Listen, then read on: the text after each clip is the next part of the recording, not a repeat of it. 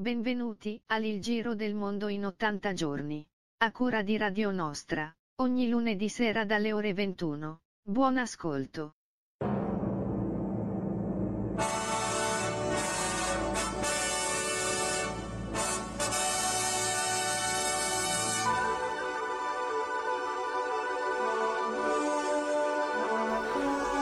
E rieccoci qua di nuovo, qui sulla mongolfiera di Radio Nostra, a svolazzare di qua e di là nel giro del mondo in 80 giorni. Buonasera Rossella.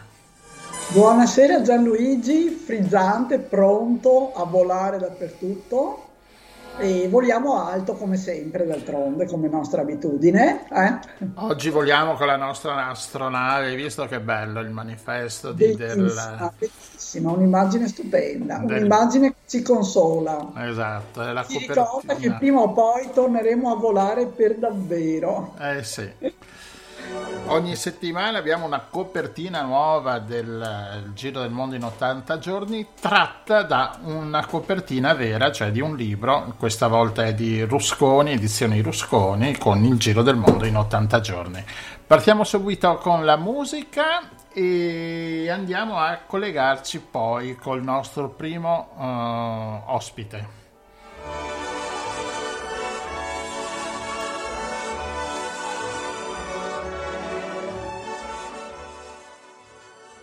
Pero me gusta. Tipa, tú no sirves, pero me gusta. Tú eres mala, pero me gusta. Eres engreída, rabiosa, coqueta, plebia, talón, pero así me gusta. Tú no sirves, pero me gusta. Tú eres mala, pero me gusta. Eres engreída, rabiosa, coqueta, plebia, talón, pero así me gusta. Da, da, da, da, da, da, pero me gusta. Da, da, da, da, da, da, pero así me gusta.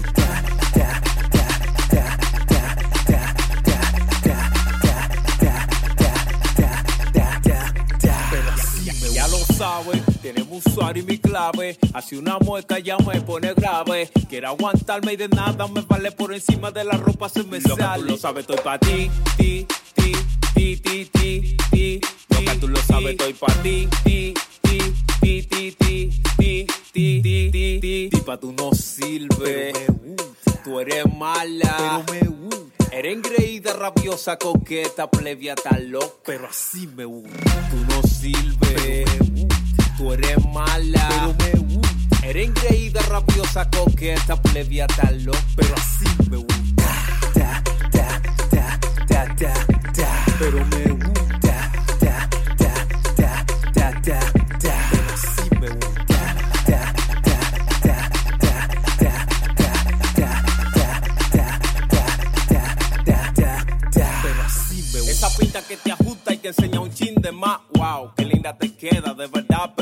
Pa' bailar, obligado a exagerar. Y pa' moverse obligado, provocarme la llevo, tú sabes que me atormenta. Bailando toca tu pecho y tu pierna me mira, te da un trago y no lo piensas, moja tus labios y lo secas con la lengua. Estoy claro que tú no sirves, pero ¿qué le vamos a hacer? Estoy claro que tú no sirves, pero ¿qué le vamos a hacer? Estoy claro que tú no sirves. Claro que tú no sirves. Yo estoy claro, claro, claro, claro, claro, claro, claro. pa' tú no sirves. Pero me gusta. Tú eres mala. Pero me gusta. Eres engreída, rabiosa, coqueta, plebia, talón, pero así me gusta. Tú no sirves, tú eres mala, pero me gusta. Eres engreída, rabiosa, coqueta, plebia, talón, pero así me gusta. Pero me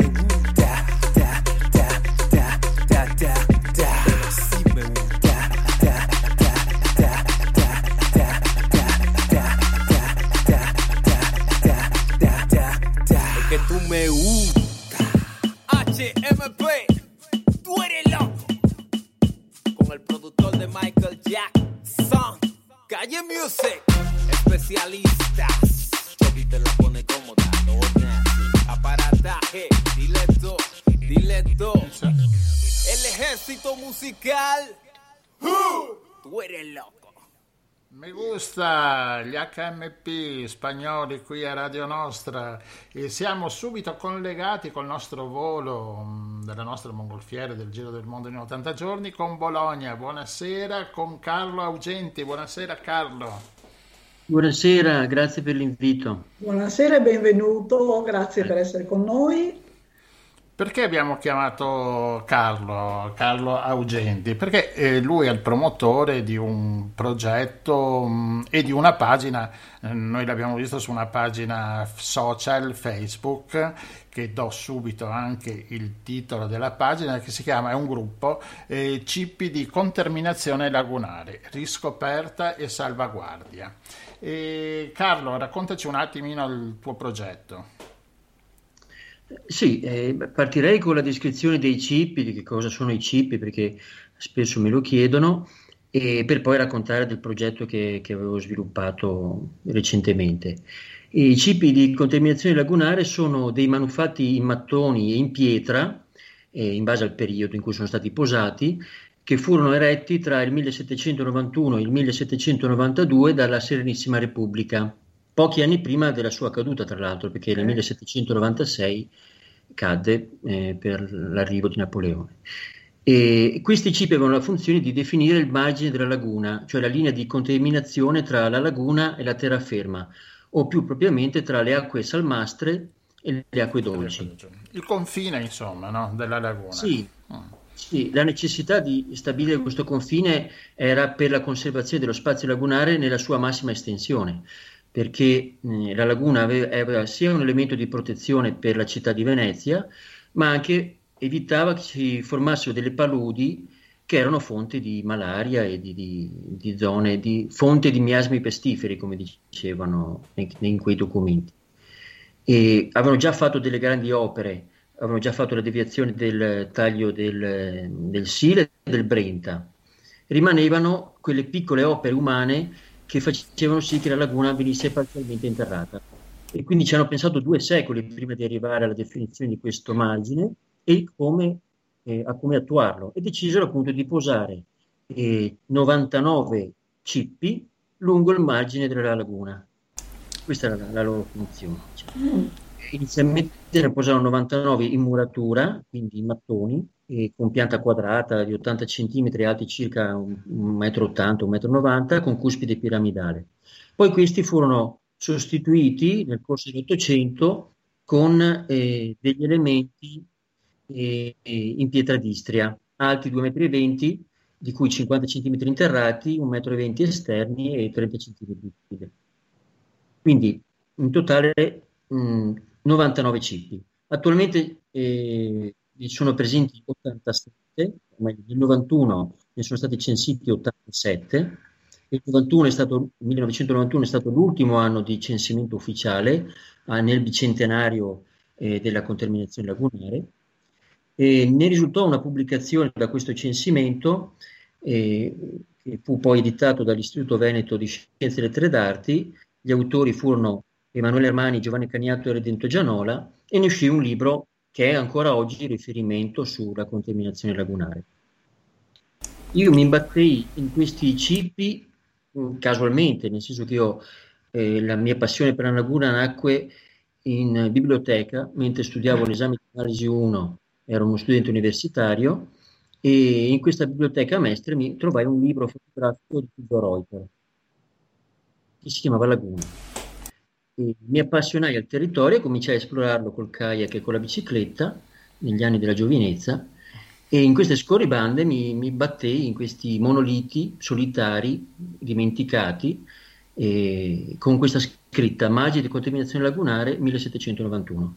E dalla scritta poi risalì alla loro storia, facendo una ricerca su internet, e arrivai al libro dell'istituto. E poi eh, in seguito arrivai anche al portale eh, dell'Atlante della Laguna, che è un portale di, del con... di, di, sì, della Laguna di Venezia, certo. del territorio della Laguna, dove è presente la mappa con la posizione degli 87 cippi più i 13 ormai scomparsi segnati con un pallino rosso della posizione che avevano nel 91. E, e quindi mi, mi, rimase in testa per molto tempo l'idea di percorrere un viaggio intorno alla laguna per vedere in che stato fossero, quanti ce ne fossero ancora. Quindi a giugno di quest'anno eh, partì con la bicicletta in un giro di tre giorni, partendo dal cipo numero uno che si trova lungo la Romea, più o meno all'altezza di Lugo, e poi andai verso Chioggia, poi da Chioggia andai a Pellestrina, poi andai a Lido, poi a Sant'Erasmo, poi tornai verso Cavallino, seguì tutto il litorale di Cavallino, poi la Ciclabi del Sile fino a Capussile, Porte Grandi, Quarto d'Altino, Mestre, poi Fusina e fino ad arrivare a Leggiare. Allora, la scusa dei cibi è bellissima, però anche il giro è meraviglioso, questo giro che in bicicletta, voglio dire, adesso al di là di, di andare a vedere i cipi, eh, sono paesaggi incredibili che hai visto, no? Sì, sì, assolutamente. Infatti per me il motivo era fare un giro, poi la cosa è cresciuta talmente tanto che il giro è diventato quasi marginale, adesso c'è l'elemento storico eh, e anche vedere se, quanti ce ne sono ancora, se sono ben conservati. L'argomento si è allargato molto di più rispetto al, all'obiettivo iniziale. In ogni caso i paesaggi attraversati sono bellissimi. Devo dire che in qualche caso si passa in zone che non sono più bellissime, ad esempio la Romea, o certo. la Triestina, la, la statale, eh. però per il resto attraversare l'isola di Pellestrina, il Lido, la ciclabile del Sile, il, la nuova ciclabile che arriva fino a Porte Grandi sono posti molto belli, devo certo. dire, il pretesto di andare a vedere i cipi permette di vedere un territorio molto bello. E, però in che condizioni li hai trovati? Ah scusa. Già. No, no, vai, vai, vai. No, in che condizioni li hai trovati questi cipi? Allora, dei, degli 87 che erano presenti nel 91, io ne ho trovati eh, 70, tutti, cioè ne ho fotografati 70, 7 sono certo che eh, ci siano ancora perché altri li hanno fotografati, io non, non sono riuscito a raggiungere perché dovevo andare con una canoa in posti un po' più lontani, insomma li ho rimandati ad altre esplorazioni, 10 non ci sono più. Come sono messi? Sono messi più o meno esattamente come erano qualche anno fa, eh, quindi nel 91, e magari qualcuno un po' più danneggiato, ma sono strutture in pietra. Altri eh, sono, ad esempio, ce n'è uno in particolare che adesso mi viene in mente, che è il cipo numero 7, che era eh, dichiarato ormai già eh, scomparso nel 91 e l'ho ritrovato invece in mezzo a un campo a 680 metri di distanza dal punto in cui era previsto, eh, tronco alla base e appoggiato su una, diciamo che non è consolidato al terreno, quindi è a rischio di crollo. Altri sono in mezzo all'acqua. Ecco, in effetti io volevo chiederti, certi cippi sono difficili da trovare perché appunto è modificata un attimino anche la laguna e quindi ci sono cippi interrati che non sono più in laguna ma sono nella campagna, no? Sì, ce ne sono alcuni che sono in mezzo ai rovi, quindi irraggiungibili. L'unico modo che ho, fatto, ho avuto per trovarli è avere la posizione GPS e quindi avventurarmi in mezzo ai rovi con una roncola fino a quando non ci sono arrivato davanti. E altri sono in mezzo alla laguna, ce n'è uno in particolare in Valle Musestre o Valle Falconera, diciamo di fronte al Cavallino, e lì ci si arriva solo col kayak. E quelli a Fusina sono in mezzo alla laguna uno è proprio affondato sott'acqua e si vede solo quando c'è la bassa marea, altri sono invece mh, evidenti, ad esempio uh, nell'isola di Sant'Erasmo ce ne sono 16 e sono tutti ben, quasi tutti ben visibili tranne uno che è in mezzo ai rovi, sono tutti visibili. Se uno ecco, in, in, effetti a Sant'Erasmo ce ne sono tantissimi. Come mai questo a Sant'Erasmo, questo... questo... Perché Sant'Erasmo, prima che venisse creata la diga del Cavallino era effettivamente il confine della laguna, cioè era il litorale. Quando poi hanno creato la, la diga del Cavallino, eh, si è creata la punta Sabbioni e quindi la laguna si è espansa e l'isola di Sant'Erasmo è rimasta arretrata rispetto allo spazio lagunare. Ma a tutti gli effetti Sant'Erasmo era il confine tra il mare e la laguna. E quindi eh, tutto il confine dell'isola era confine lagunare. Pensa a come è cambiata anche la morfologia, no? Infatti una delle cose veramente affascinanti della laguna è così che è una cosa viva, mobile, no? Che cambia. Eh sì. Mentre siamo abituati a pensare al territorio come qualcosa di statico e di, e di sempre uguale, no? Mentre forse la laguna è particolarmente mutevole proprio e comunque è sempre avanzato il, il limite, no? Nei secoli da quel poco sì. che... Eh. Sì, sì, è vero, adesso mi viene in mente un uh, documentario che vidi del 1996 che pubblicò il Gazzettino in occasione dei 30 anni dalla, dall'alluvione, da, dall'inondazione, dall'acqua alta eccezionale, e citare una frase di Calvino che disse eh, le carte della laguna sono sempre da rifare, perché effettivamente la laguna si muove continuamente, è, un, è uno spazio vivo, eh, perché è soggetta a, alla marea, perché ci sono i ghebi, ci sono i canali, le velme, cioè è un territorio che non è costante, però rimaneva la necessità per la Serenissima all'epoca definire un confine netto, oltre il quale in sostanza non dovevano costruire, non dovevano fare argini, non dovevano coltivare e quindi nonostante la variabilità il confine bisognava segnarlo. E guarda, ci dai l'occasione eh, per ricordare che l'ultima variazione ufficiale, diciamo, dei confini è stata fatta nel 91, se non sbaglio, sì, nel 91. ed è l'avanzamento del confine alle bocche di porto di, di Punta Sabbioni, per cui quel canale lì è diventato laguna. Mm. E questo inter- a noi interessa molto, a noi abitanti di Cavallino, perché su quel tratto incombe un progetto pazzesco di un terminal per le grandi navi. Hai, se ti sconvolge, ti capiamo, e un terminal per 4-5 grandi navi da crociera che dovrebbe risolvere il problema di Venezia spostandolo eh, nella, nel territorio del vicino, no? dove si può sempre buttare l'immondizia. Ecco. E quindi allora a noi interessa perché quello è un motivo in più per dire che appunto anche Punta Sabbioni lì è ancora è laguna perché appunto l'ultima ridefinizione è stata fatta di recente proprio perché la laguna muta, muta con appunto con le maree, con con i sedimenti, eccetera. Quindi, insomma, è molto interessante. Noi quando vediamo un cibo, cosa vediamo? La data e, e la numerazione? Sì, allora, eh, sul fronte c'è la scritta margine di contaminazione eh, 1791 e in alto sulla cuspide c'è il numero progressivo. Quindi oh. eh, i numeri, i numeri eh, arabi, quindi 1, 2, 3, dico numeri arabi perché ce ne sono anche otto con i numeri romani vale avverto che hanno la numerazione romana quindi mm. primo, secondo, terzo, quarto mm. e questa è la scritta che si vede questi, parlo di questi in pietra d'Istria poi ci sono i 5 rimasti in muratura dei, quindi dei 99 iniziali in muratura ne sono rimasti 5 due a Lido due a Jesolo e uno a Leggiare che hanno solo la targa in pietra con la stessa scritta in ogni caso. Mm. Sempre con scritto Magia e contaminazione lagunare 1791, quindi l'anno non è l'anno di posa, ma è l'anno della definizione del margine. Sì, sì, sì.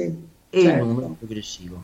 Ecco, hai, hai, lanciato anche l'idea di adotta il chip, no? Che questa sì. è interessante. Sì, adesso nell'ambito appunto di questa esplorazione sono venuto in contatto con, con, molti appassionati che hanno seguito la pagina e uno di questi è Loris Favaretto dell'associazione Cavana 88, è stato lui l'ideatore di questa iniziativa Adotta un Cippo, che poi è stata promossa sulla pagina Facebook e che ha trovato un po' di adesioni. Adesso di cippi ne sono stati adottati una decina più o meno, più o meno. adesso dovrei andare a vedere i numeri precisamente ma cosa vuol dire sostanzialmente adotta un cippo? Significa tenerlo monitorato, vedere lo stato di conservazione, se ci sono dei danneggiamenti segnalarlo, pulirlo per quanto possibile. È un argomento anche un po' delicato perché magari è soggetto a tutela e quindi magari non si può, anche se lo troviamo in qualche caso in condizioni eh, disastrose, però se poi ufficialmente qualcuno ci mette le mani è bene farlo con le dovute cautele. Però in ogni caso l'iniziativa sarebbe quello di far sì che si crei una, una rete di persone che tiene monitorati questi oggetti. Li tenga un po' sotto controllo. Ascolta, perché poi la pietra di Istria, se non ricordo male, è tenero come è un materiale tenero o no? È una roccia calcarea che in verità resiste agli agenti atmosferici. Mm. E quindi se si cosparge di licheni andrebbe pulita ad esempio non con acidi perché certo. si danneggia però non è, è, una pietra da esterno insomma non sì, una pietra sì, sì. ecco prima del programma parlando con Rossella mh, mm, pensavamo di adottare un cippo quindi Radio Nostra vorrebbe adottare il numero 46 che è qui a Cavallina. Cavallino. Sì, sul Pordelio, sul ponte sì. che va via Pordelio e via Sette Casoni, quella, dove c'è anche il telemetro del, eh, del militare, insomma. Sì, sì, sì, sì, ho capito, ho capito. Mm-hmm. E quindi, quindi... Non è il primo no, ma è quello davanti alla torre telemetrica. Esatto, sì, sì, sì, sì, sotto del ponte in pratica. No? Sì, sì, sì. Allora vorremmo, vogliamo adottare quello, ci candidiamo per l'adozione. Ah, Sarebbe bello se pubblicate una foto eh, di voi con... Adesso noi abbiamo fatto questa cosa, chi lo adotta pubblica una foto di sé vicino al cippo, adesso lì è, nell'acqua, magari un po' più complesso, invece c'è... no, no, ma con la bassa marea si, si arriva. Sì, sì, mm.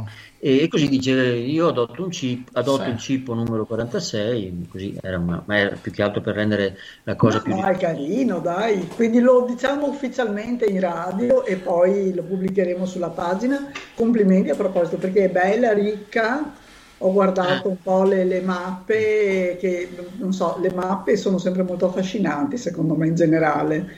Eh, adesso purtroppo la mia grafica non è il massimo, non sono un grafico e è anche un po' disordinata la pagina perché io mi faccio anche un po' prendere dall'impulsività di pubblicare subito quello che trovo, andrebbe un po' sistemata.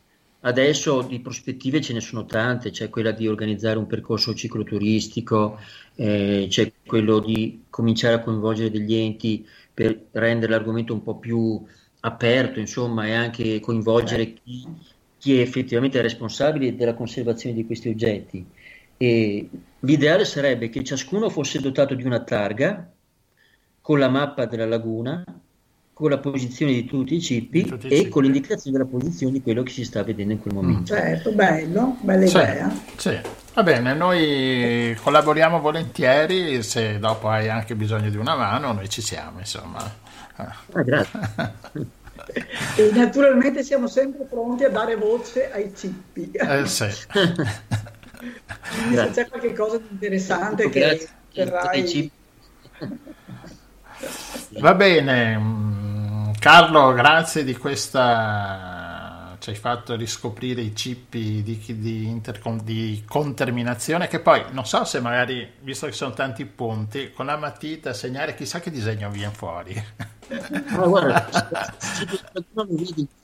e ce l'ho qua davanti effettivamente abbraccia le bocche di porto, come dicevi prima, è stata inclusa quella zona che prima era mare, invece adesso è diventata laguna, come, come diceva certo, Rossella. Certo. Ci piace molto questa cosa, perché abbiamo paura del terminal, ci fa molto paura un terminal per le grandi navi. Immagino. Ecco.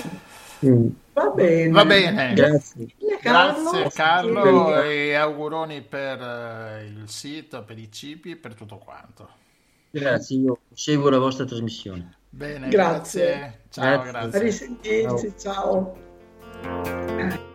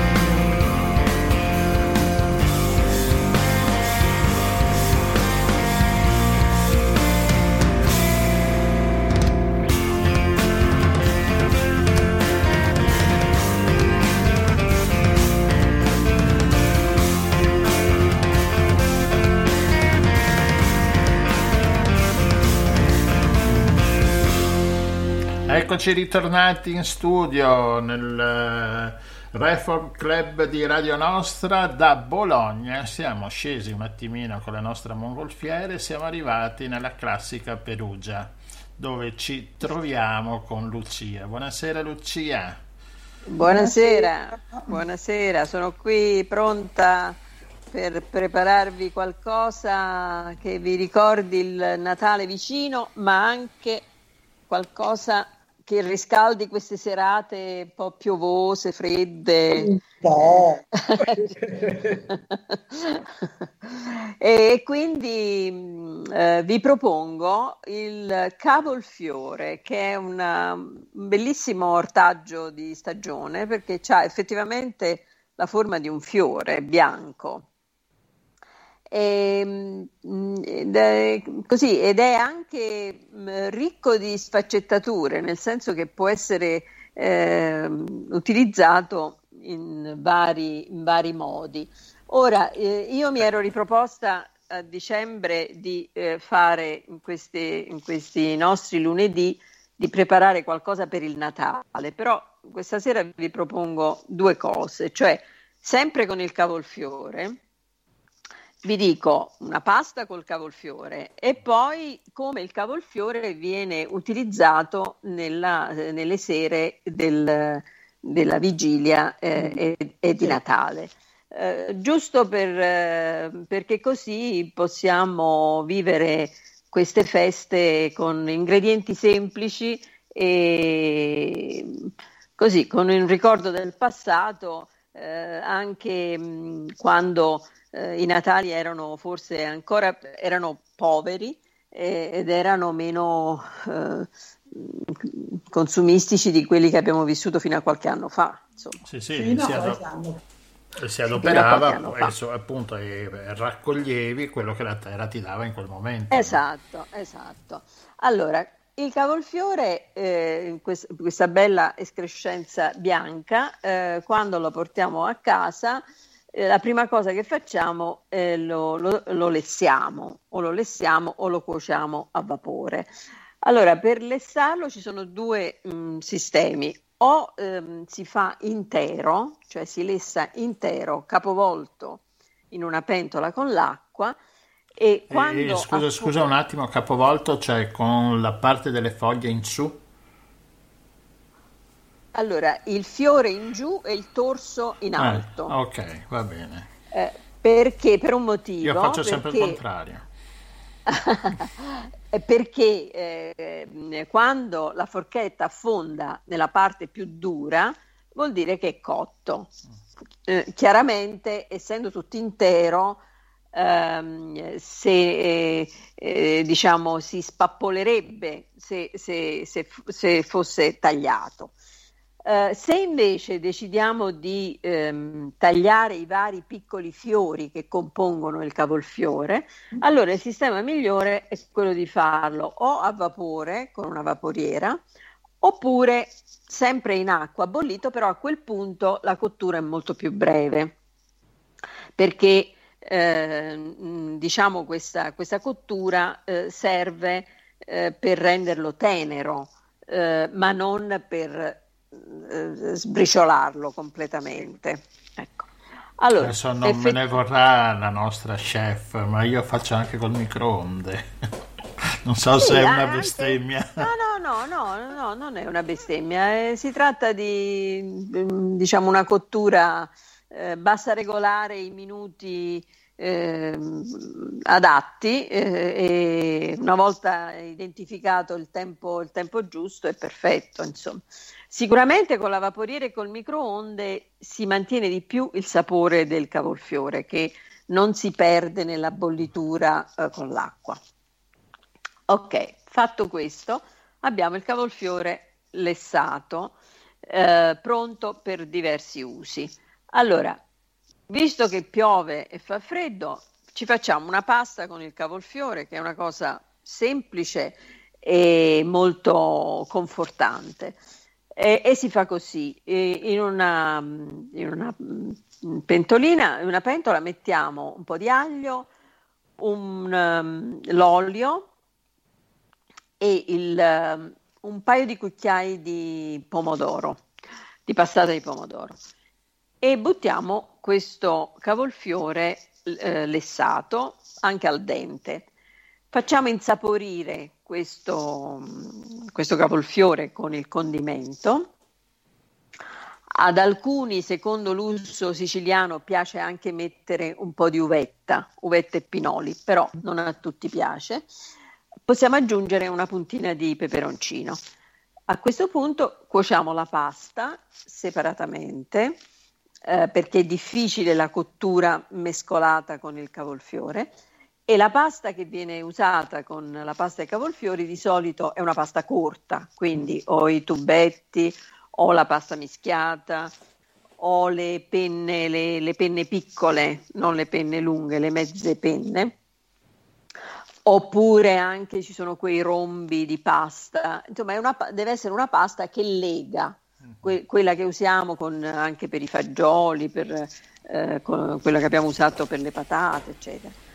Eh, cotta questa pasta al dente, viene scolata e viene poi buttata nella pentola del, dove abbiamo il cavolfiore condito e eh, rigirata e completata la cottura con il cavolfiore.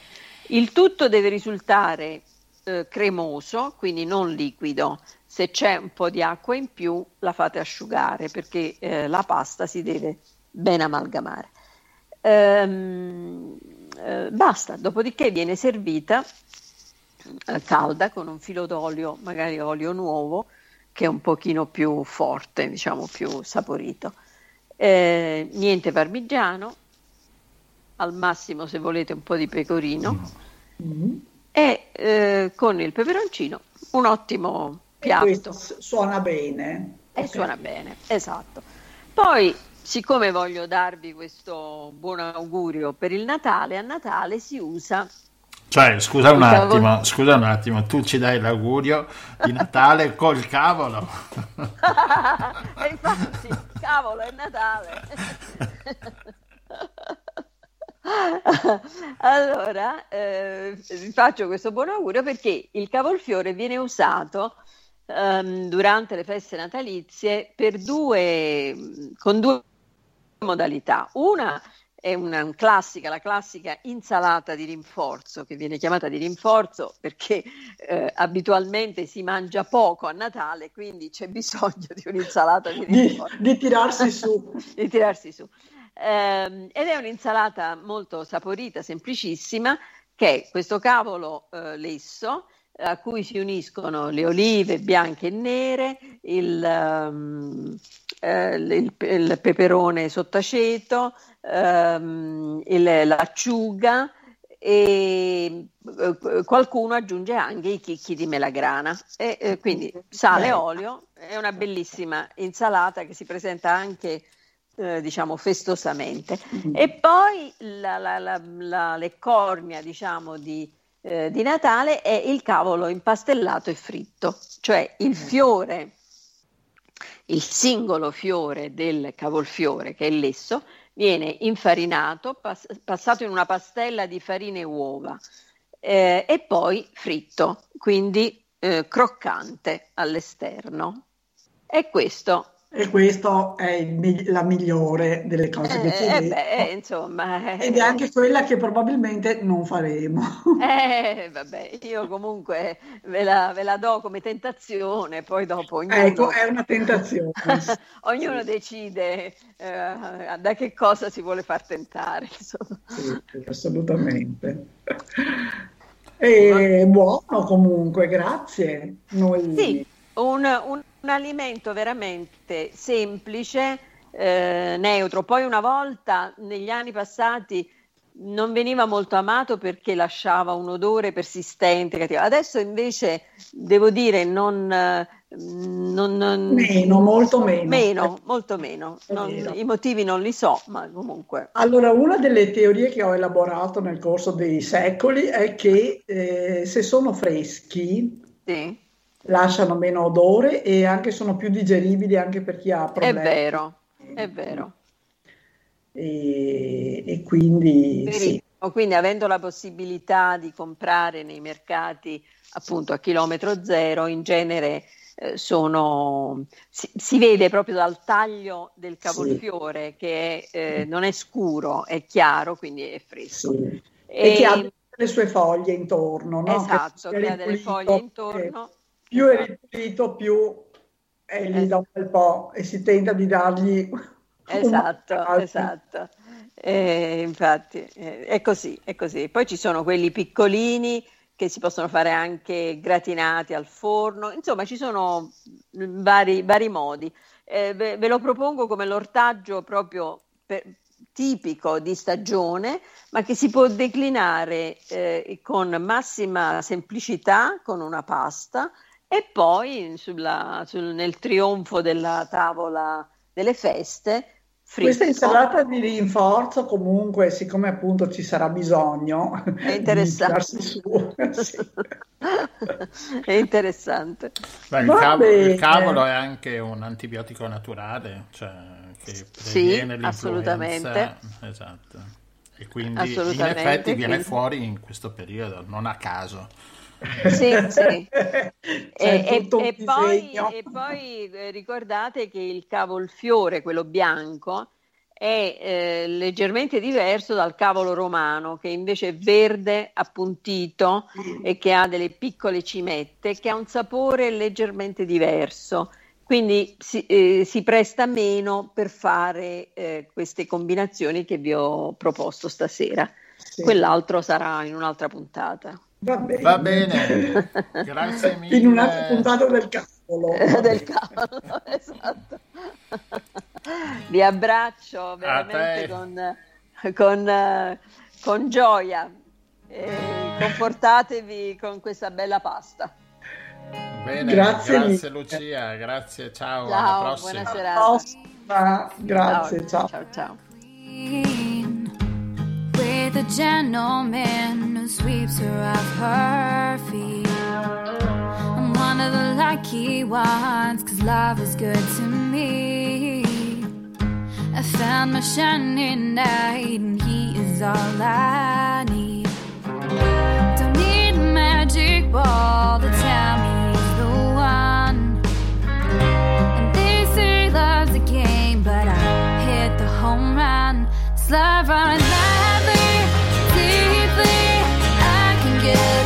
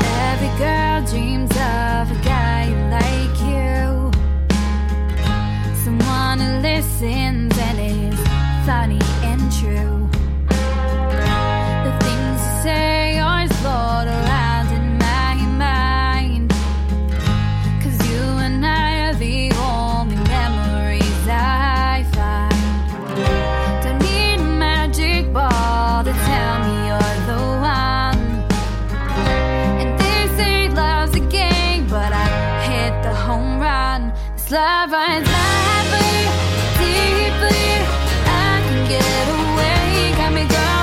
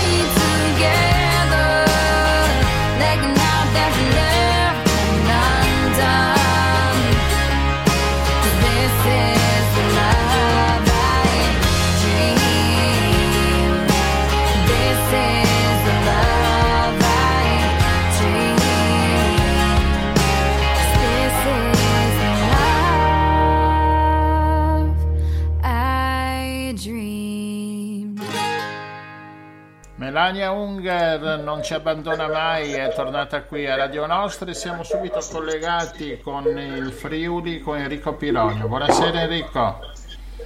Buonasera a tutti quanti. Buonasera Enrico, grazie per essere tornato a trovarci. E Enrico ci fa sempre dei racconti bellissimi sulla uh, fauna selvatica africana che è stato il suo lavoro per tantissimi anni per conto dell'Unione Europea, un lavoro che credo tre quarti del pianeta Indidi, ma insomma, ecco. E ascolta, noi ti abbiamo uh, chiamato di nuovo perché abbiamo letto una notizia che ci ha fatto un po' sobbalzare l'altro giorno, e cioè la Namibia mette all'asta un qualche centinaio di elefanti perché sono troppi. Sì. Ah. 170 esattamente. Sì. Ah, ecco.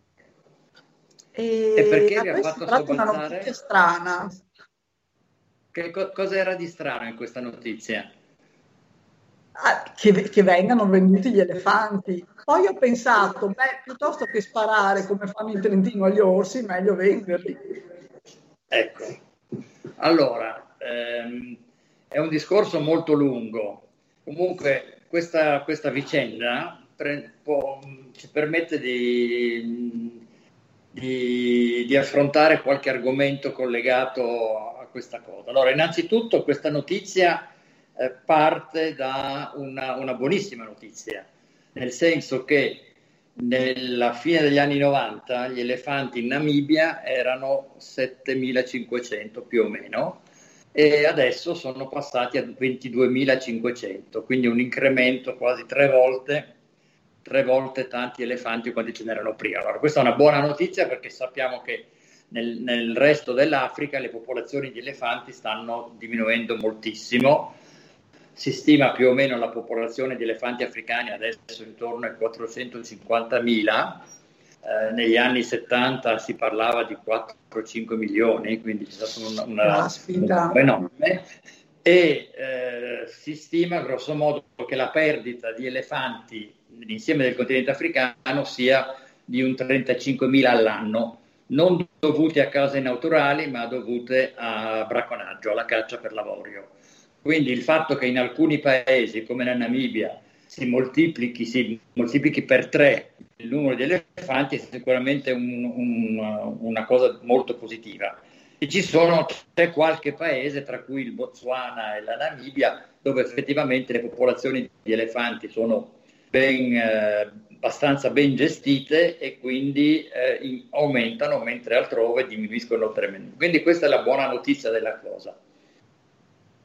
La, la, la cattiva notizia eh, viene dal fatto che siano costretti a venderli. Allora perché venderli? Innanzitutto bisogna sapere che è pratica comune in Africa australe, soprattutto in Sudafrica, ma anche in, in Namibia, che è stato più o meno un protettorato del Sudafrica. Eh, ci sono molte quelle che si chiamano game farm, fattorie dove vengono allevati o tenuti animali selvatici per il turismo, per la caccia, eccetera, ed è pratica comune mettere animali all'asta. Ogni anno si organizzano grandi, oh. grandi aste e si possono comprare antilopi, zebre, giraffe, eh, elefanti. Eh, quindi è una pratica molto comune e molto nota Ascolta Enrico, scusa, ma e, e lo possono comprare i privati o sono i parchi che possono comprare? Allora, i, pa- i, parchi organizzano le vendite, organizzano le aste, i compratori sono privati.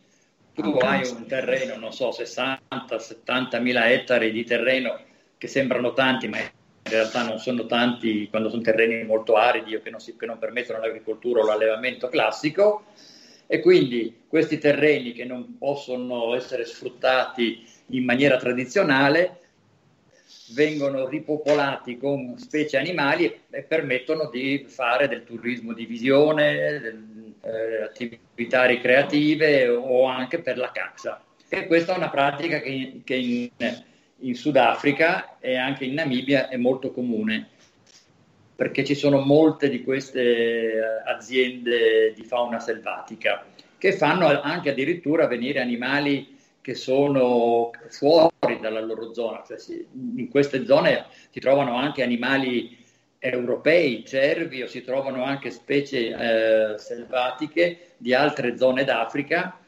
eh, che sono molto ricercate, per esempio dai cacciatori. Esempio una delle specie che ha, che ha più valore è l'elano di Derby, ne parleremo forse un'altra volta se non sapete che cos'è, è l'animale feticcio per quanto mi riguarda perché ho fatto la tesi su quello, ed è un animale che all'asta viene venduto in Sudafrica in giro un, un animale, se è buona qualità, un maschio riproduttore, fino a un milione di euro. Quindi si parla di cifre comunque che sono molto importanti. Che poi Quindi, viene usato per la caccia, scusa. Che poi viene usato per riprodursi con, con eh, e poi prodotti per la caccia, okay. naturalmente. La caccia sportiva, che è comunque una caccia controllata, boh, c'è chi piace cacciare, a me non piace cacciare, ma insomma fin tanto che questo può contribuire alla conservazione eh, può essere una cosa positiva. Quindi la storia del, dell'azione non è una cosa straordinaria in sé. Il fatto che la Namibia abbia messo in vendita questi 170 elefanti è dovuto invece a ragioni che sono negative. Allora, la prima ragione negativa è il fatto che eh, quando le popolazioni di elefanti aumentano e legate ai fattori di cambio climatico che aumenta la siccità, difficoltà eh, per l'agricoltura, eccetera, eh, gli elefanti e gli uomini si scontrano e si arriva a quello che si chiama il conflitto uomo-elefante. Gli elefanti hanno tendenza a andare nei campi coltivati, che sia mais o altre cose, e a fare a mangiare, un elefante mangia quantità assolutamente enormi di, di vegetali e quindi fanno disastri tremendi. Quindi c'è questo conflitto che provoca perdite di, di, raccolto per gli esseri umani e che molto spesso arriva anche a provocare perdite umane perché l'elefante comunque eh, quando viene cacciato può eh, ehm, attaccare o può provocare incidenti con gli esseri umani, ci sono, possono esserci spesso anche incidenti. E quindi eh, nelle, nella politica diciamo, di controllo di queste popolazioni di elefanti bisogna cercare di ridistribuirli o cercare di diminuire eh, le quantità di elefanti in certe zone dove la pressione è troppo forte. Mm-hmm. Da cui l'idea di prelevare questi 170 elefanti, che non sono tantissimi poi nel caso della, della Namibia, elefanti che è specificato nelle notizie che sono date che sono elefanti di qualità, cioè vuol dire non solo giovani, no, elefanti di qualità vuol dire che sono maschi o femmine adulte con delle belle zanne che, che hanno un certo valore, diciamo, eh, perché nel passato le, la, la, soluzione che è stata praticata per esempio in, in, Zimbabwe era quella di ammazzare, di abbattere le popolazioni di elefanti, famiglie intere, conservando solo i piccoli e poi dando in affidamento a queste fattorie di, di, di animali selvatici i piccoli e questa è stata una politica molto disastrosa perché l'elefante è un animale estremamente sociale che ha, che ha bisogno di crescere in seno della famiglia e che apprende molto dal contatto con, con la famiglia, una famiglia matriarcale tra l'altro, è la femmina mm. che è la... E, e, e, questo ha dato tra l'altro eh, in Zimbabwe ma anche in Sudafrica eh, origine a quello che hanno chiamato degli elefanti hooligans perché praticamente erano, eh, sì, l'hanno chiamati proprio così, anche quasi scientificamente, in quanto erano giovani elefanti cresciuti senza educazione e quindi che si comportavano in modo com- come ragazzi da noi che... Come tutti che i ragazzi che non sono stati educati. Come tutti i ragazzi che non vanno a scuola, che non mi dicono a papà e mamma, eccetera. E che quindi quando, quando per, nel caso dell'Aidia si parla di elefanti di qualità vuol dire che vendono elefanti adulti e tutto questo. Allora, ben, ben educati, questo, sono andati in collegio dalle bene, scuole. Bene, ben educati, già educati, eccetera. Quindi questo diciamo, l'elemento, l'elemento negativo è il fatto che esista questo conflitto elefante-uomo, che è un conflitto che esiste dappertutto su, dove ci sono gli elefanti e che quindi eh, è, un, è, un, grosso problema perché eh, gli elefanti occupano spazio e hanno bisogno di molto spazio per spostarsi, hanno bisogno di molta acqua, di, molta, di molto foraggio, eccetera. Gli esseri umani purtroppo aumenta eh, anche loro e anche troppo e quindi si arriva ad avere un, un, un confronto tra le popolazioni umane e quelle di, di, elefanti, da cui l'idea di fare queste azioni della, della Namibia che eh, hanno due scopi, quindi ridurre un po' la pressione in alcune zone dove c'erano troppi elefanti e soprattutto poter anche, vendendo questi animali che hanno valore, recuperare dei fondi, dei soldi per poter utilizzarli per la gestione della fauna selvatica. Tutta l'idea di, queste, di questi parchi, che, di questi servizi di parchi nazionali che vendono animali è quello anche di poter fin, autofinanziarsi per, per poter poi utilizzare i fondi che guadagnano con queste azioni, con la vendita di, di questi animali, eh, per azioni di conservazione e di protezione della fauna. Ascolta Enrico, ma eh, ci sono dei controlli sulle, cioè chi li compra?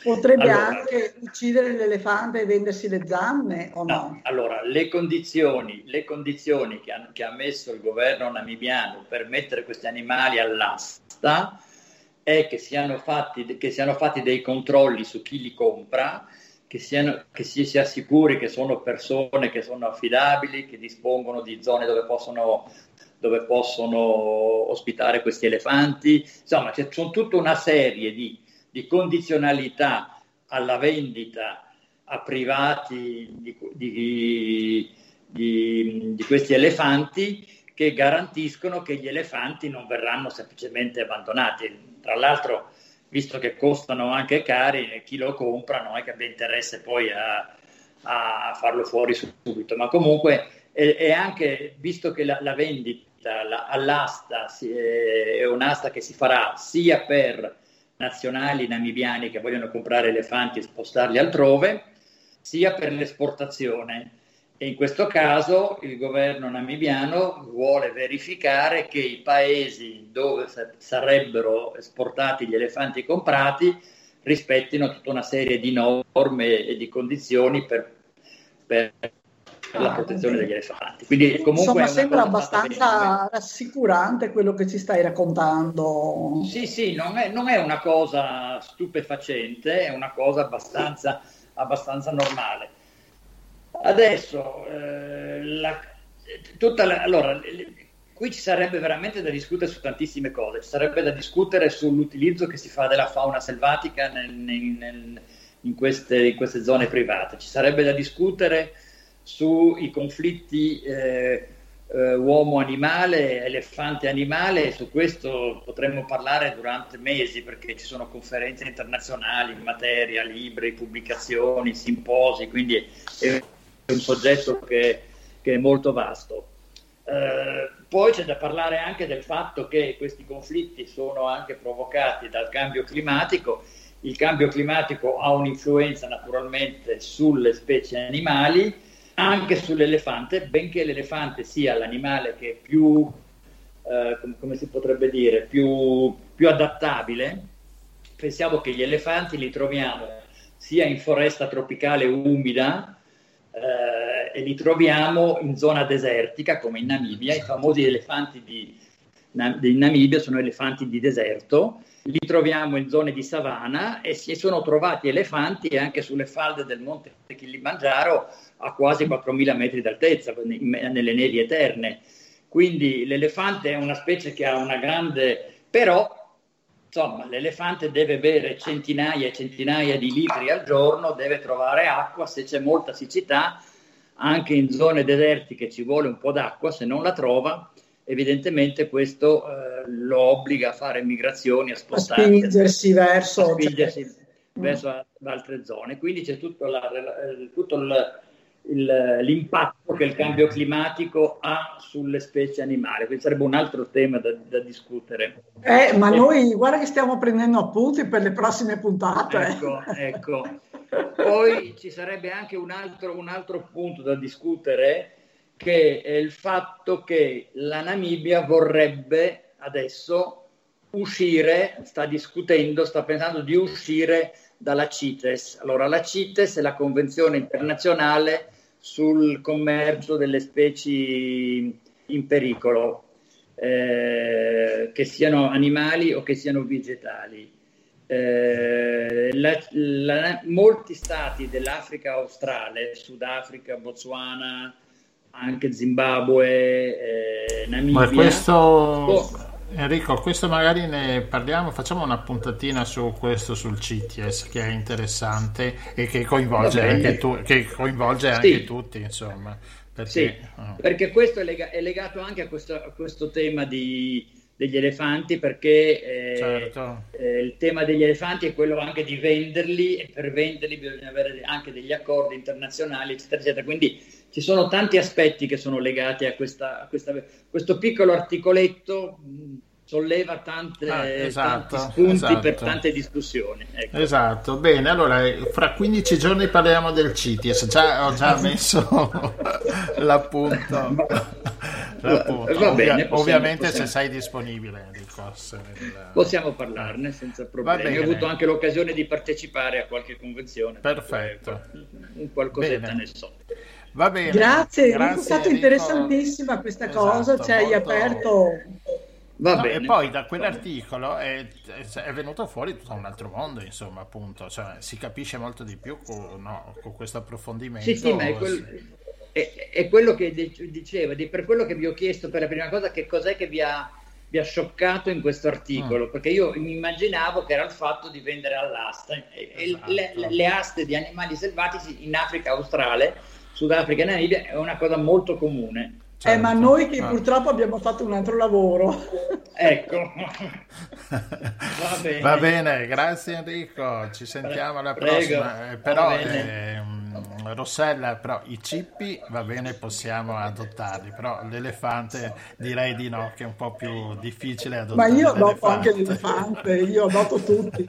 Ci sono molti elefanti in Europa, eh? anche in vendita, eh, ce sì. ne sono molti. Ah, anche sono poli- privati che ne hanno. Anche in politica abbiamo tanti elefanti, va bene? Ah, beh, quelli sono dei, dei mammut, quelli diciamo.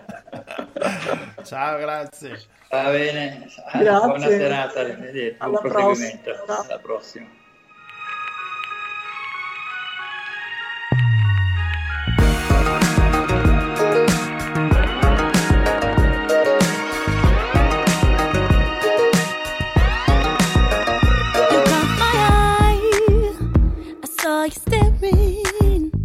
To my surprise, started walking my way. So very cool, no hesitation.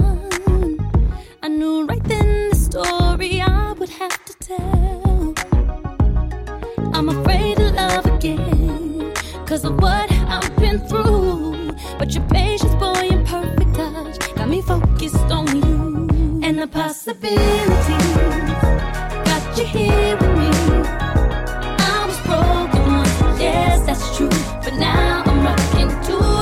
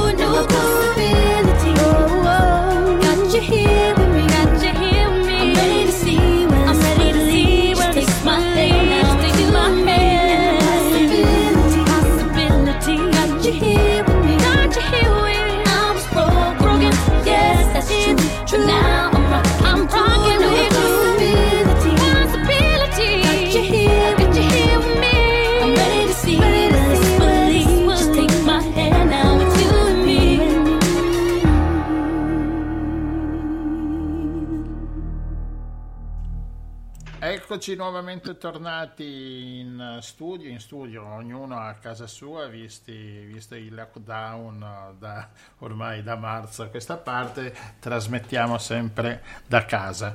E da casa eh, a casa, adesso andiamo attraverso come? Attraverso i nostri computer e di computer ce ne parla Luciano Barbato da Padova. Bar- Luciano, buonasera. Ciao, buonasera, ben ritrovati a tutti quanti voi. Seguito Buonasera, grazie per essere con noi. No, grazie a voi, scherzo. Sento con piacere. E, e Allora. Lucia- e Luciano ci parla questa volta un po', ognuno di noi quando va sui vari siti va a toccare qualcosa, ci arrivano varie segnalazioni, ci arriva sempre una pagina con scritto accetti e non accetti. Di cosa parliamo Luciano? Parliamo appunto di questi, come dicevo prima, eh, famosi barra famigerati cookies che in ogni, in ogni sito naturalmente vengono piazzati per eh, delle attività che adesso vedremo in particolare cosa, cosa. Tanto cosa sono i cookies?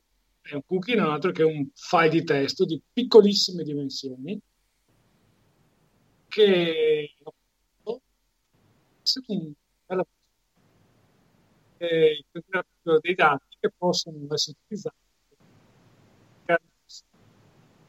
Aia, si sente Abbiamo la malissimo. connessione un po' balorda in questo io sento anche la musica in sottofondo, eh.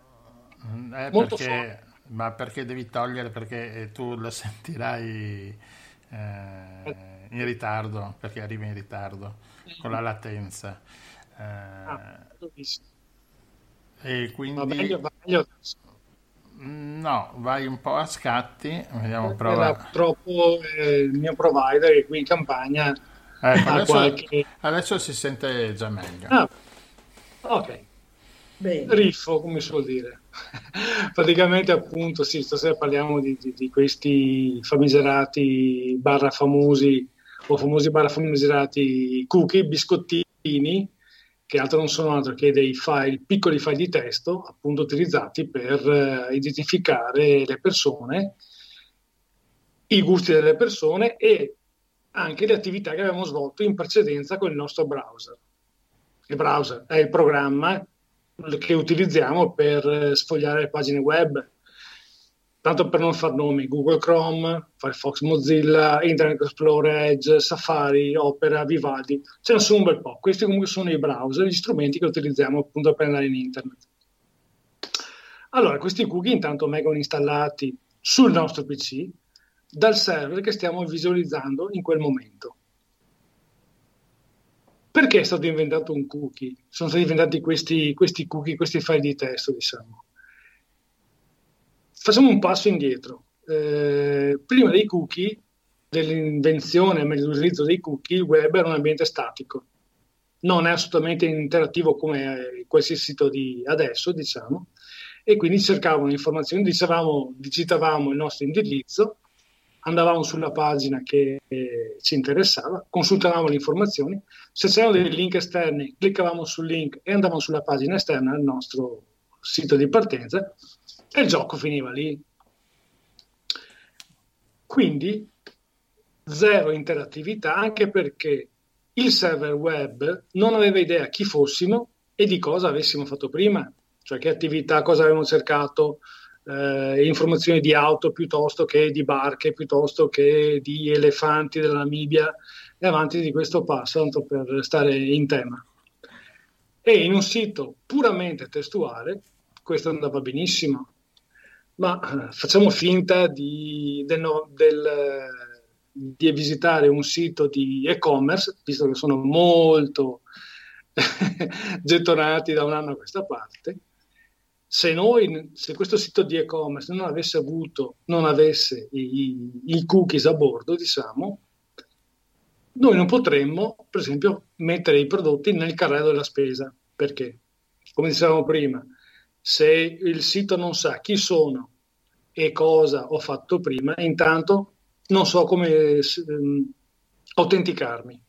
Quindi non sa il mio nome e cognome, o meglio, il mio nome utente e la mia password. Quando cambio pagina, per esempio vedere che so, eh, calzini piuttosto che pile, passo da una pagina all'altra, se, non utilizzo, il sito non utilizza i cookies, non sa eh, cosa ho visitato prima e quindi la pagina che vado a cliccare è una pagina nuova. Quindi se io ho messo in carrello un prodotto, ipotesi, ehm, calzini, tanto per non fare eh, l'esempio fatto prima, se io metto in, nel carrello un file, per esempio, cambiando pagina, il carrello risulta vuoto perché non c'è traccia di cosa, di che attività ho fatto prima, non c'è l'attività di mettere nel carrello il famoso paio di calzini. Quindi sono, per... sono, utili quindi allora i cookie. Allora, bravissimo. Poi vedremo i cookies utili e quelli un po' più invasivi. Quindi eh, questo diciamo è la situazione prima del 1994. Una, una, data messa lì a caso, invece proprio nel 1994 Netscape, una società che aveva creato il primo browser in antitesi di Internet Explorer, anzi si chiamava ancora Explorer eh, di Microsoft, hanno prestato appunto una soluzione di inserire questi filini di testo per tracciare le informazioni delle pagine eh, dei siti web in modo da riconoscere automaticamente e prevedere attività simili a quelle dei siti di e-commerce. E questo spiega come mai tu l'anno scorso hai cercato i calzini e continuano a saltarti fuori i calzini da tutte le parti. Questa è un'altra, eh, questa è un'altra cosa, perché ah, diciamo sì. poi questo è un utilizzo distorto dei cookies di terza parte, però non voglio anticipare le sorprese finali, diciamo, a parte scherzi. Uh, diciamo che comunque da questa nascita dal 1994 di questi cookies da parte di Netscape eh, non è stata fatta grossa, grande pubblicità.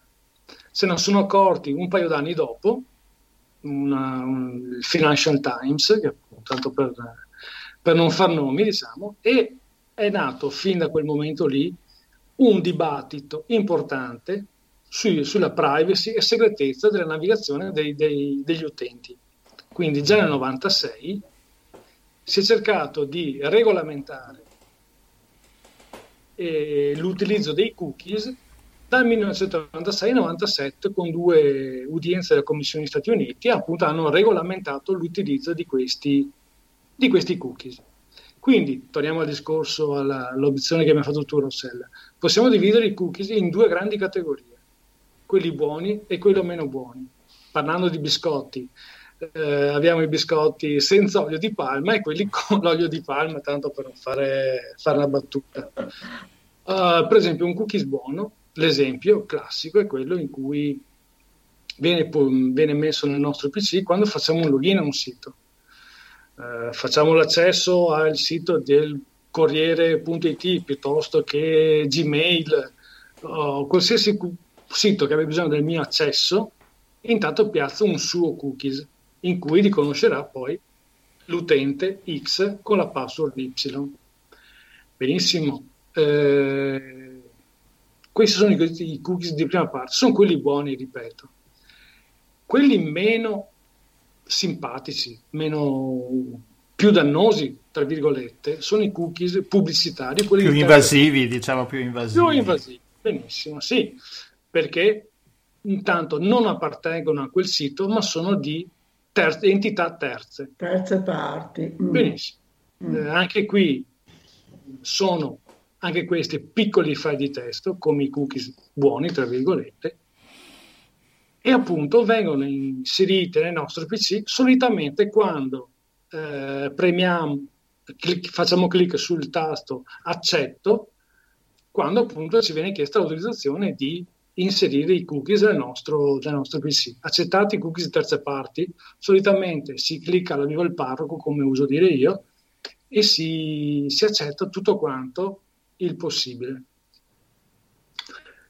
Quindi queste ditte, queste agenzie di pubblicitarie che poi mettono a punto questi cookies raccolgono le nostre preferenze, ipotesi. Ci, visual- ci interessano le automobili eh, piuttosto che le biciclette, piuttosto che gli elefanti della Bibbia di prima, diciamo, avremo un tipo di cookies. Andiamo a mm, preferire le gare di motociclismo piuttosto che il calcio, avremo un altro tipo di cookies. Un po' alla volta questi cookies cominciano a profilare una nostra identità eh, commerciale. E questa è la, non solo commerciale, no? questa credo che sia la parte peggiore, nel senso che poi noi su internet andiamo anche a cercare, per esempio, la malattia rara oppure come certo. investire certo. quel milione di dollari che lo zio d'America mi ha appena lasciato in eredità, oppure eh, non lo so. Eh.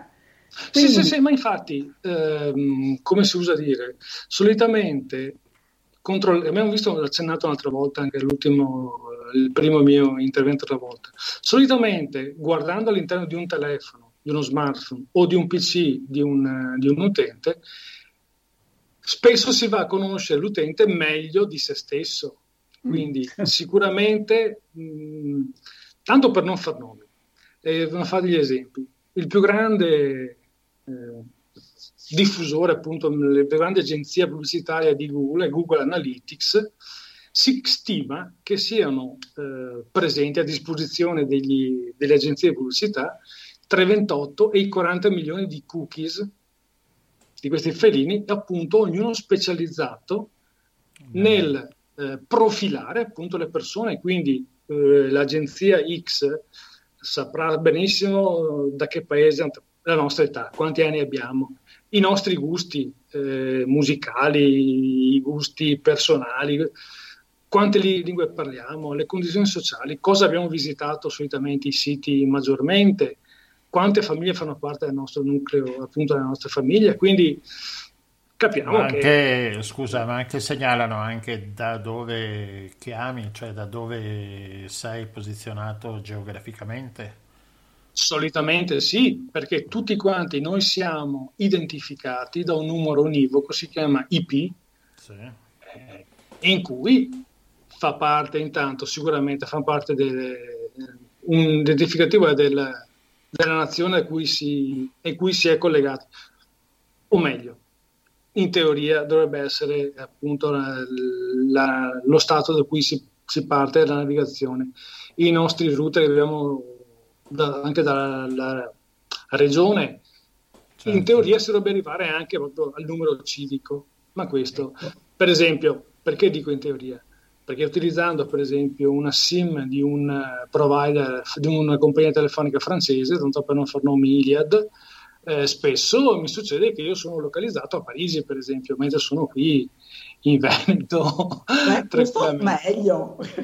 Sì, eh, si chiama depistaggio. Depistaggio, bravissimo. E quindi mh, mm, capiamo che questi, questa profilazione dei, dei gusti personali eh, è una cosetta abbastanza pesante. Quindi sappiamo perché quando visitiamo il sito XY, ci arriva pubblicità magari proprio dell'automobile che abbiamo cercato noi, le caratteristiche qualche settimana prima, quindi magari, o anche il giorno prima, piuttosto che so, la torta eh, al gusto di, di, di, banana se esistesse, insomma, anche questo passo. Sì, no, certo. Mm. Eh, quello che simpatico alla fine è che non hai solo appunto il non so che preferisco le macchine sportive oppure quelle, quelle certo. d'epoca il problema è che appunto si va molto a fondo nella... Certo, certo, certo, certo anche perché come giustamente dicevi tu prima, mm. eh, io posso anche cercare robe così frivole, se chiamano così, o anche robe un po' più particolari, tipo non so, eh, parente barra amico barra conoscente che ha una malattia impegnativa, perlomeno io eh, cerco di capirne qualcosa di più, oppure il medico mi ha detto che so, ho le transaminasi alte, cosa diavolo sono le transaminasi? Io faccio un altro lavoro, sbagliando a mio modesto avviso, mi butto su, su Google e cerco i consigli medici, insomma, magari.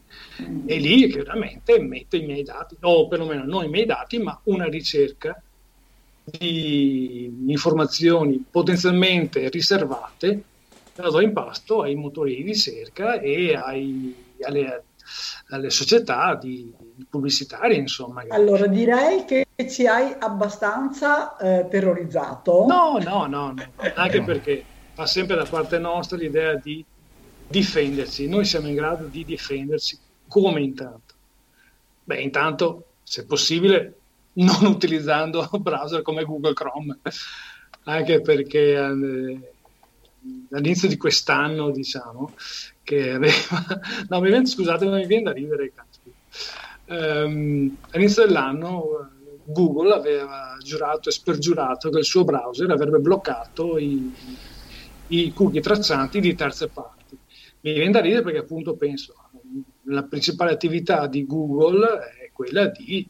Eh, raccattare, fare pubblicità certo. e guadagnare con la pubblicità. Quindi scusatemi, certo. ma io non, non ci no, credo no, no, a, a, Google. Insomma.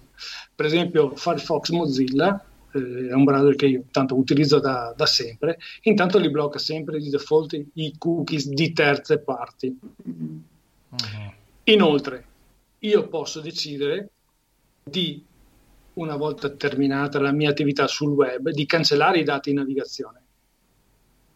Certo. E quindi, per esempio, tanto per non, non spurizzare nessuno, Mozilla Firefox, che è anche un programma open source, che io spingo molto tutto quanto il software open source perché è buono, è fattibile, è utilizzabile e poi è libero fondamentalmente, certo. lo fa in maniera automatica. Quindi io direi di cominciare il primo passo, intanto non accettare più passivamente e cliccare su sì accetto, ma andare a vedere un attimino cosa sono le che altre condizioni io posso avere, che altre scelte io posso fare per tutelarmi.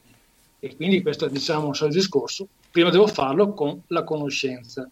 Allora, io per prepararmi un po', Luciano, a questa puntata ho cominciato, no? quando dice eh, questo sito accetta i cookies, lo, ti va bene?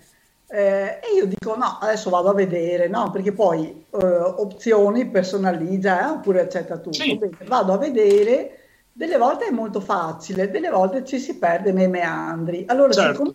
siamo già persi noi adesso comunque perché so, ti, ci dici cose che per noi umani normali sono complicatissime. No, allora, no, io no. direi che intanto abbiamo l'indicazione di non utilizzare possibilmente un browser che abbiamo capito che deve raccattare soldi perché poi ci dà la casella di posta gratuita, però... Eh. Bravissimo.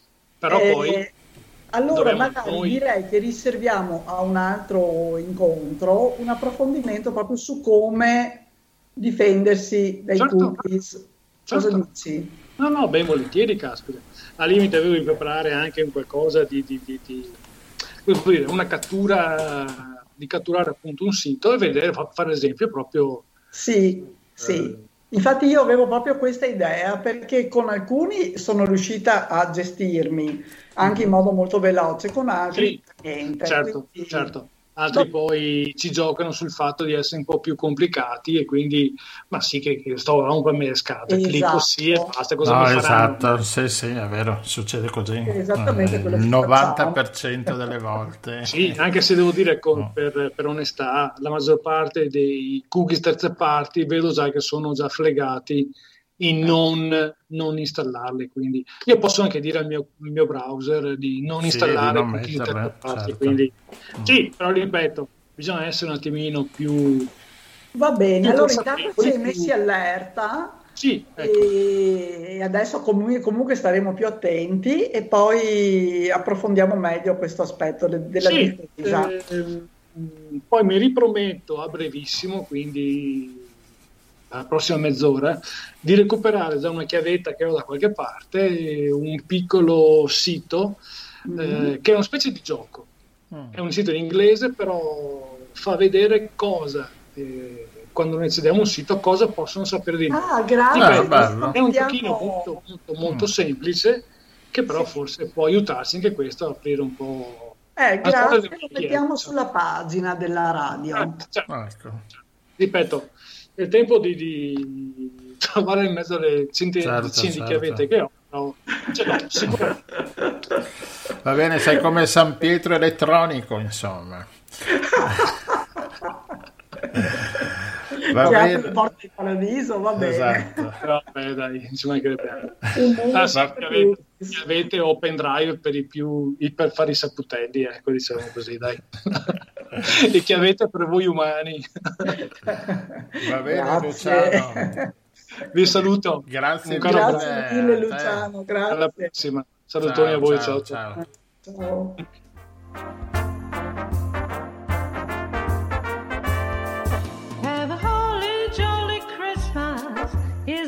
time year.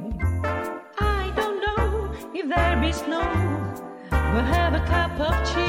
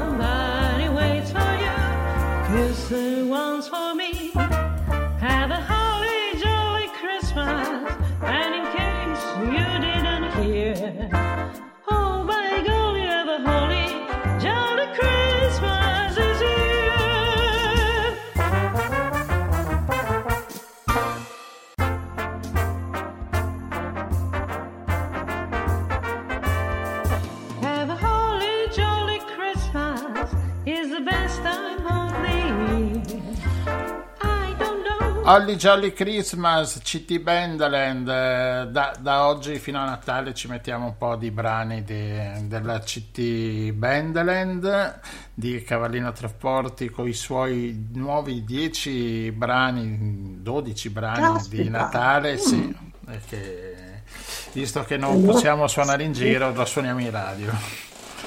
E, e ci colleghiamo adesso con la nostra mongolfiera, andiamo fino a Rotterdam, dove troviamo Martino. Martino, ci sei? Buonasera. Buonasera, buonasera a tutti quanti. Ecco qua, adesso ti Salve sentiamo Martino, bene. benvenuto. Ciao Martino, Allora, Martino è il, no- il nostro inviato in Olanda. Per, come ogni, ogni puntata abbiamo sempre un nostro aggancio che ci racconta un po' com'è la situazione nei vari paesi europei e non solo. E come siamo messi là in Olanda, Martino, a Rotterdam? Sia con eh, il discorso Covid, restrizioni e la vita sociale, insomma, che c'è in Olanda. Allora, sostanzialmente dal primo di dicembre eh, le mascherine sono state rese obbligatorie in tutti gli esercizi pubblici e fino a prima non era così. Infatti io sono arrivato circa un fa e entrando nei supermercati e vedere le persone senza mascherina è stato abbastanza destabilizzante da parte mia. E l'unico chiuso al momento è la ristorazione. Pronto? Eh, Pronto? sì, eri un attimino saltato il discorso sulla ristorazione, non l'avevamo un attimo capita. E- e l'unico settore momentaneamente chiuso per Covid è il settore della ristorazione, per il resto tutte le attività sono aperte. Ah, Quindi i quindi... ristoranti sono proprio chiusi chiusi, cioè senza fasce orarie, non so. Lavorano semplicemente da asporto, Ah, ok. questi, per esempio pizzerie, questo settore della ristorazione, diciamo cibo, vivande, mentre eh, per esempio i bar no. boh, Mm. Mentre Mentre per il resto, musica, teatri, queste cose, le attività un po' culturali, ci sia- è caduto, Martino è caduto? eh, Martino ha una linea un po'... Vedi, noi mitizziamo sempre questi paesi nordici. Pronto? Pronto? Ecco qua. Dite? Sì, Rieccolo. Sì, al- se sei allora, col telefonino magari ti i musei- sposti oppure hai la linea fissa. Eh, sono sì, linea fissa. Mm, e allora no, anche se ti sposti non cambia niente. Riuscite a sentirmi bene adesso? Sì, adesso sì. Sì, Adesso allora semplicemente eh, ripeto un attimino, eh, la ristorazione è chiusa per quanto riguarda musei, eventi, eh, è tutto quanto aperto, chiaramente bisogna rispettare le norme, distanza di Ah, sicurezza e gli eventi sono aperti, quindi anche spettacoli teatrali, concerti. Che invidia. Eh sì, Ah, vedi? Comunque, vedi, sono scelte abbastanza diverse da quelle che hanno fatto qui, per esempio, no? In Italia. Nel senso, qui niente spettacoli, però si può mangiare al ristorante. Che sembra che sia una cosa Sì, senza la quale... Ah.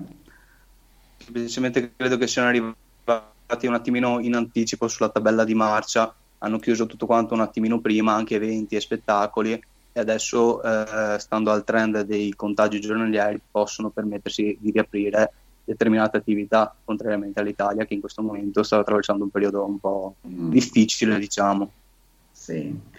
E ascolta invece scuole e università? Le università sono aperte, io condivido la casa con eh, uno studente e mm, non c'è l'obbligo della mascherina in aula, solamente nei corridoi.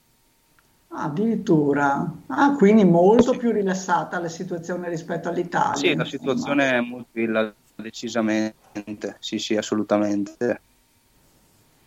Però appunto dicevi che hanno imposto adesso l'obbligo della mascherina. eh, Anche nei mezzi, nei mezzi di trasporto che so che funzionano benissimo lì in Olanda, no? I mezzi di trasporto, treni, autobus, sono tutti collegati tra Sì, di loro. assolutamente, assolutamente.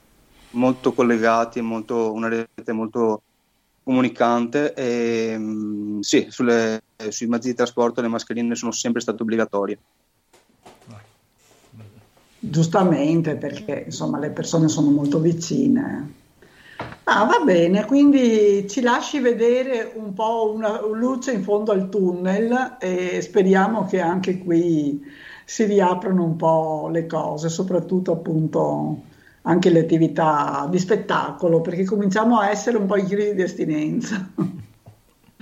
Assolutamente sì. Ho anche sentito, ho letto l'ultimo DPCM di Conte e purtroppo il corona è riuscito a rovinare anche il Natale quest'anno.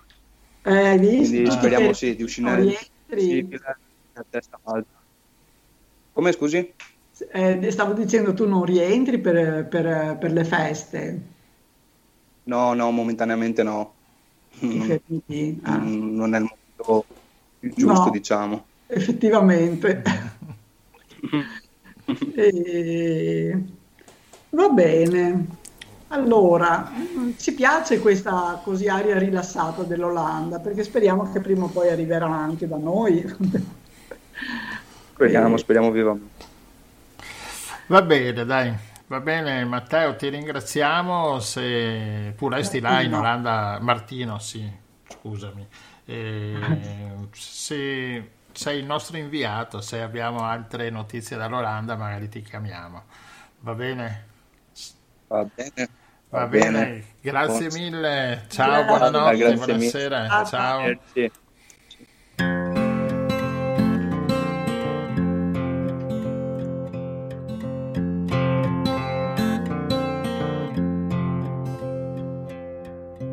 I see some loving in your eyes.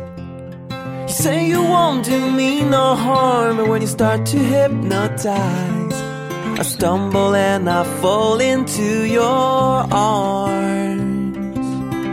There's a downside to every lie. I might go by the rule. I thought I'd come and make you smile.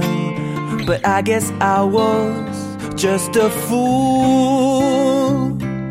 I wonder if I didn't push rewind, turning off the evolution of my mind. Oh, yes, I should go read a book or philosophize on how to make things work before it dies. So I just left without goodbyes.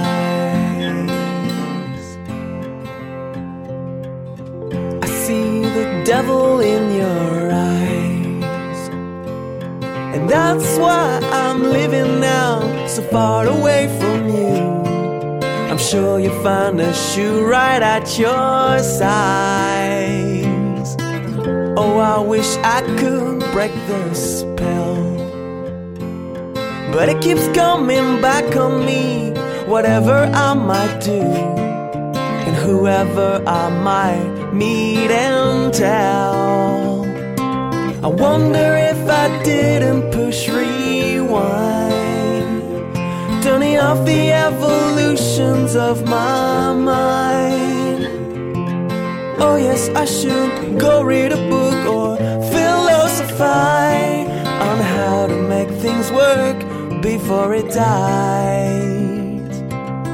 So I just left without goodbye.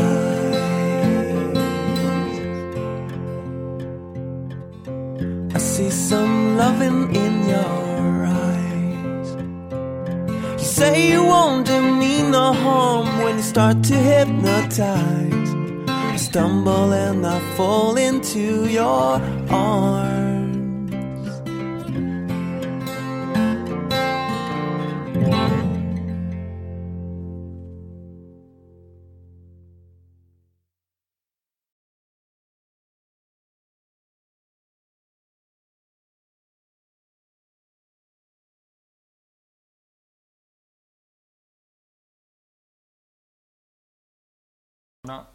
Eccoci qua tornati dopo un buchetto che dopo in fase di, di, di ricalibrazione lo, lo togliamo. Editing. Vabbè, ma perché sai, la mongolfiera comunque è un mezzo, eh, è un mezzo artigianale, non è che puoi pretendere di spaccare il secondo, eh? Non sono mica un jet. Eh. Sì, sì, esatto, avevo anche il volume Ah, mi giù. piacciono le cose artigianali, ecco.